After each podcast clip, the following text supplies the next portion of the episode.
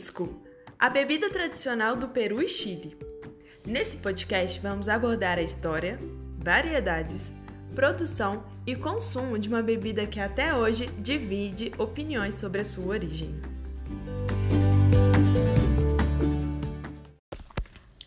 Pisco é um destilado de uvas, aromático, geralmente incolor e com alto teor alcoólico, podendo variar geralmente entre 30% e 40%. Sua origem não tem uma data bem elucidada, mas historiadores apontam o final do século XVI como o início da produção do pisco. Por conta dos conflitos entre o Peru e o Chile pela paternidade da bebida, sua história apresenta algumas versões.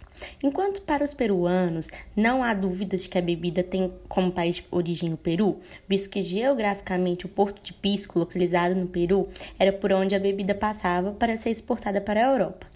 Já os chilenos não concordam com a afirmação e alegam que a falta de material, devido a diversos saques, terremotos, e incêndios da cidade de La Serena, berço da tradição do pisco no Chile, acabaram prejudicando a verdadeira narrativa. Após séculos, o pisco ainda é motivo de orgulho para os países e atração para turistas ávidos para conhecer a fundo a história e o sabor dessa bebida. Em ambos países, seus calendários trazem datas anuais do Dia do Pisco, onde a população, produtores e visitantes se reúnem para palestras e degustações. No Peru, ainda é possível conhecer o Museu Nacional do Pisco, enquanto no Chile, visitas turísticas às destilarias responsáveis pela produção de bebida no país são opções para os visitantes. A eterna disputa entre peruanos e chilenos não parece estar perto do fim. Enquanto alguns documentos antigos do Arquivo Nacional de Santiago conferem nacionalidade ao Chile, outros historiadores consideram que o produto provém do Peru. E quando novos documentos são encontrados, a discussão se reacende. Pisco peruano e chileno. A emblemática bebida apresenta uma grande variedade. Além do pisco peruano ter propriedades diferentes do chileno, ainda há entre cada um desses outras variações. Enquanto o pisco chileno é dividido através de variações de teor alcoólico, indo do pisco tradicional com cerca de 35% ao grão pisco com mais de 43% de teor alcoólico, o pisco peruano se divide em três variações: pisco puro, pisco mosto verde e pisco acholado. O pisco puro é obtido exclusivamente de uma só variedade de uvas pisqueiras e pode ser aromático ou não aromático, dependendo do tipo de uva utilizada e do procedimento adotado. O pisco mosto verde é obtido da destilação de mostos frescos de uvas pisqueiras com fermentação interrompida. Por fim, o pisco acholado é obtido a partir da destilação de mostos frescos completamente fermentados, proveniente da mistura de diferentes variedades de uvas pisqueiras, aromáticas ou não aromáticas. Para a produção de pisco, é fundamental que sejam usadas uvas variantes da espécie Vitis vinifera, sendo também chamadas de uvas pisqueiras, sendo as principais a quebranta, negra coriente, molar, uvina, itália, moscatel, albila e torontel. Cada variante de uva vai dar à bebida características particulares na aparência, no sabor e também no aroma. Produção do pisco. A produção do pisco pode sofrer algumas variações, porém, existem operações padrões que resultam em um pisco de alta qualidade.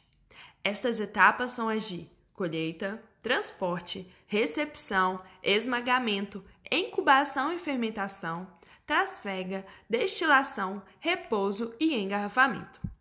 Para a colheita, mede-se o teor de açúcar e acidez para definir se houve o amadurecimento do fruto é imprescindível ter cuidados, tanto na colheita quanto no transporte, para evitar amassar, desgranar e aquecer os cachos, pois isso poderia ocasionar algum tipo de contaminação e fermentação indesejável. A recepção das uvas deve ser feita na entrada das adegas, como também a sua pesagem. A etapa de esmagamento é responsável pela produção do mosto, baseando-se no procedimento de romper os grãos e liberar o seu suco interior. Uma curiosidade é que em adegas artesanais, essa etapa de esmagamento ocorre pisando em cima das uvas, enquanto em adegas industriais, essa etapa ocorre com prensas ou moedores mecânicos. Posteriormente, as cubas de fermentação são preenchidas até 3 quartos da sua capacidade com o mosto e ocorre a fermentação alcoólica, processo em que o açúcar é convertido em álcool etílico e gás carbônico. A fermentação é realizada com leveduras que se encontram na própria casca das uvas e devem ser monitoradas. Existem cerca de sete variedades de leveduras que podem estar presentes na fermentação do pisco, e o conhecimento sobre cada uma delas é importante para entender como as propriedades da bebida serão afetadas. A etapa de trasfega é realizada quando a fermentação foi concluída. Este processo resulta na decantação dos componentes resultantes da fermentação, de forma que se obtenha um líquido limpo para ser destilado, separando-o de suas borras. A destilação do vinho é realizada em diferentes destiladores de cobre. O cobre é um componente muito importante para essa etapa, pois serve para o rol catalítico de algumas reações químicas, complexação de moléculas com odores desagradáveis para as características do pisco e redução da acidez, do teor de aldeídos e de compostos contendo enxofre. Por conseguinte, é importante que o pisco se mantenha em repouso durante três meses em recipiente de vidro, aço inoxidável ou qualquer material que não altere suas propriedades, resultando assim em uma melhora das características sensoriais do pisco. Porém, Tempos de repouso maiores do que este não é recomendado, pois pode ocasionar em uma perda do aroma das uvas. Por fim, o engarrafamento ocorre em garrafas de vidro transparente, com tampa de metal, podendo este ser comercializado e apreciado com prazer. Composição do pisco. Na composição do pisco encontram-se impurezas que derivam da matéria-prima, da fermentação e da destilação. Os principais compostos são terpenos, que dão aroma ao pisco e encontra-se na casca e no mesocarpo da uva, sendo que a uva Itália e Torontel apresentam uma grande quantidade de terpenos. Também estão presentes ácidos que são produzidos pelas leveduras durante a fermentação alcoólica. São estes predominantemente o ácido acético e também em menores concentrações ácidos graxos. A produção desses ácidos devem ser monitoradas para que não altere o gosto da bebida. Álcoois superiores, como álcool amílico, isoamílico, isobutílico, entre outros, também são formados pelas leveduras durante a fermentação alcoólica e são componentes voláteis essenciais do complexo aromático por seu aroma próprio e também por sua ação dissolvente sobre outras substâncias aromáticas que se encontram no pisco. Aldeídos e ésteres também estão presentes na composição, sendo o último responsável pela formação do buquê, que é o aroma complexo da bebida. Por fim, há também o metanol, que está em maior quantidade nos mostos, que são fermentados com o bagaço, como é no caso do pisco aromático. O mercado e consumo do pisco.